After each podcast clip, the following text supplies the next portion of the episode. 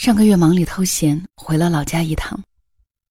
晚饭之后，跟妈妈出门散步的时候，听到隔壁夫妻俩正在斗嘴。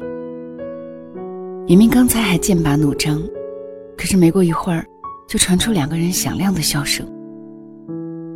妈妈笑着说：“他们俩呀，吵了一辈子，可还是谁也离不开谁。”当时不知怎么听到这句话，心里突然就暖了一下，觉得我们终其一生在寻找的，不就是这样吵不散也打不散的人吗？年轻的时候，好像我们每个人都在追寻热烈又赤诚的爱情，可是寻来寻去，爱情的样子我们都没有见过。我们有的只是内心对爱情的憧憬。它或虚幻，或浪漫，或厚重，都只是我们想象中的样子。后来年纪大了，就慢慢的觉得，爱情倘若不涉及到柴米油盐，终究是虚无缥缈的。只有将爱情渗透到生活里，只有在生活的细微之处感受爱情的模样，我们才能有双脚触碰到大地的真实感，才能稳妥而踏实的说一句。原来，这才是嫁给爱情的样子。隔壁夫妻的故事，我常听我妈说。他们之间虽然没有多深刻、多荡气回肠，但是那种细水长流的爱情，就好像是生活里的一颗蜜糖。他们用实实在在的行动来告诉我们：爱之于我，不只是肌肤之亲，也不只是一蔬一饭。它更是一种不死的欲望，是疲惫生活里的英雄梦想。他们刚结婚的时候日子很不好过，冬天的时候没有钱烧火，就蜷缩着抱在一起取暖。男人总是将自己的棉大衣脱下来给她穿，然后摆摆手说自己一点都不冷。可是他手脚冰凉，身体一直哆哆嗦嗦颤抖的样子。让女人湿了眼眶。他们起早贪黑，奔忙，生活终于有所起色。每年春节还能有多余的钱去置办年货。那时候儿子还小，整天嚷嚷着要买新衣服。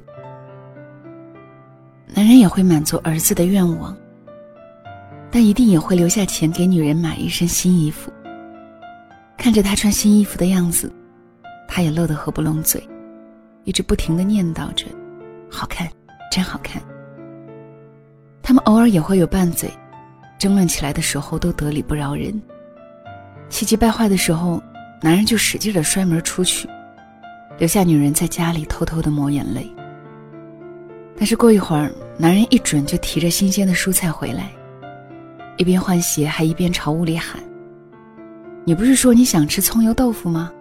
我今天呀，就给你露一手。他们的儿子结婚了，儿媳妇很贤惠，只是他们工作在外，都不在身边。女人常常念叨想儿子，担心儿子只顾着忙，不知道注意身体，想见他又怕影响他工作。男人就怪他操太多心，却又偷偷背着他给儿子打电话，要他有空常回家看看。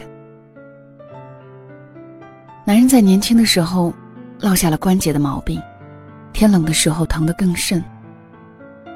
天一转凉，女人就早早准备好御寒的衣物。每一次男人出门，总是不忘叮嘱他多穿一件。他嘴上碎碎念嫌他烦，但每一次都会按照他的话去做。情人节的时候，男人买了一大束玫瑰给她，她却埋怨他都五十多岁的人了。还玩年轻人的把戏，没个正形。他蛮横的反驳道：“这叫浪漫，你懂什么？”他也就笑着说：“好好好。”接着赶忙找来花瓶，在家里反复摆弄，想着放在哪里最合适。原来嫁给爱情就是这副模样啊！彼此扶持，互相体谅，最难的时候也紧握彼此的手。即使时过境迁。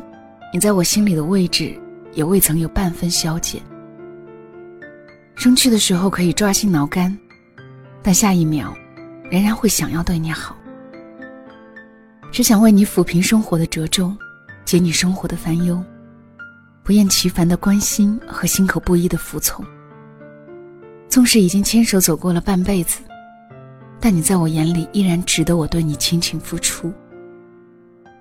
原来这就是嫁给爱情的样子，是即使吵吵嚷嚷，也从未泯灭过我想和你共度余生的强烈愿望。是即使日子贫苦，但只想和你一起为了一日三餐而奔忙。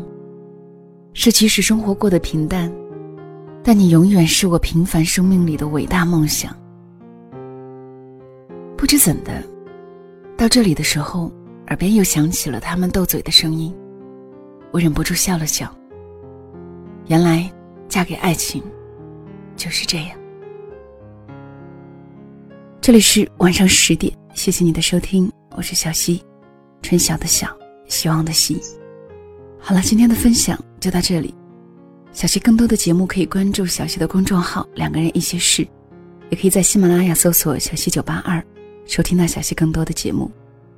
如果此刻说晚安还有些早的话，就让小溪的晚安带到你入梦的时候吧。晚安了。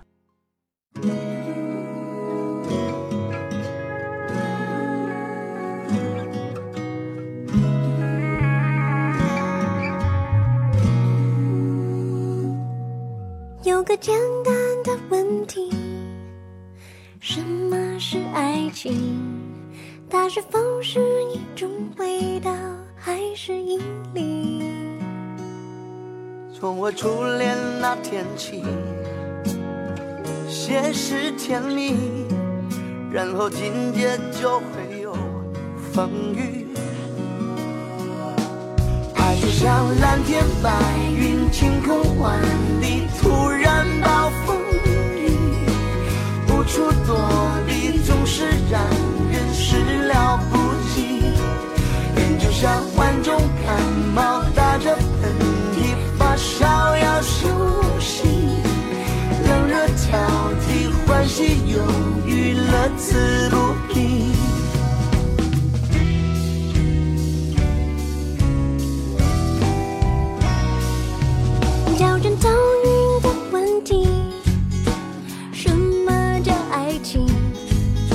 是那么的真实又很可疑。研究过许多誓言海枯石烂发觉越想要解释越乱。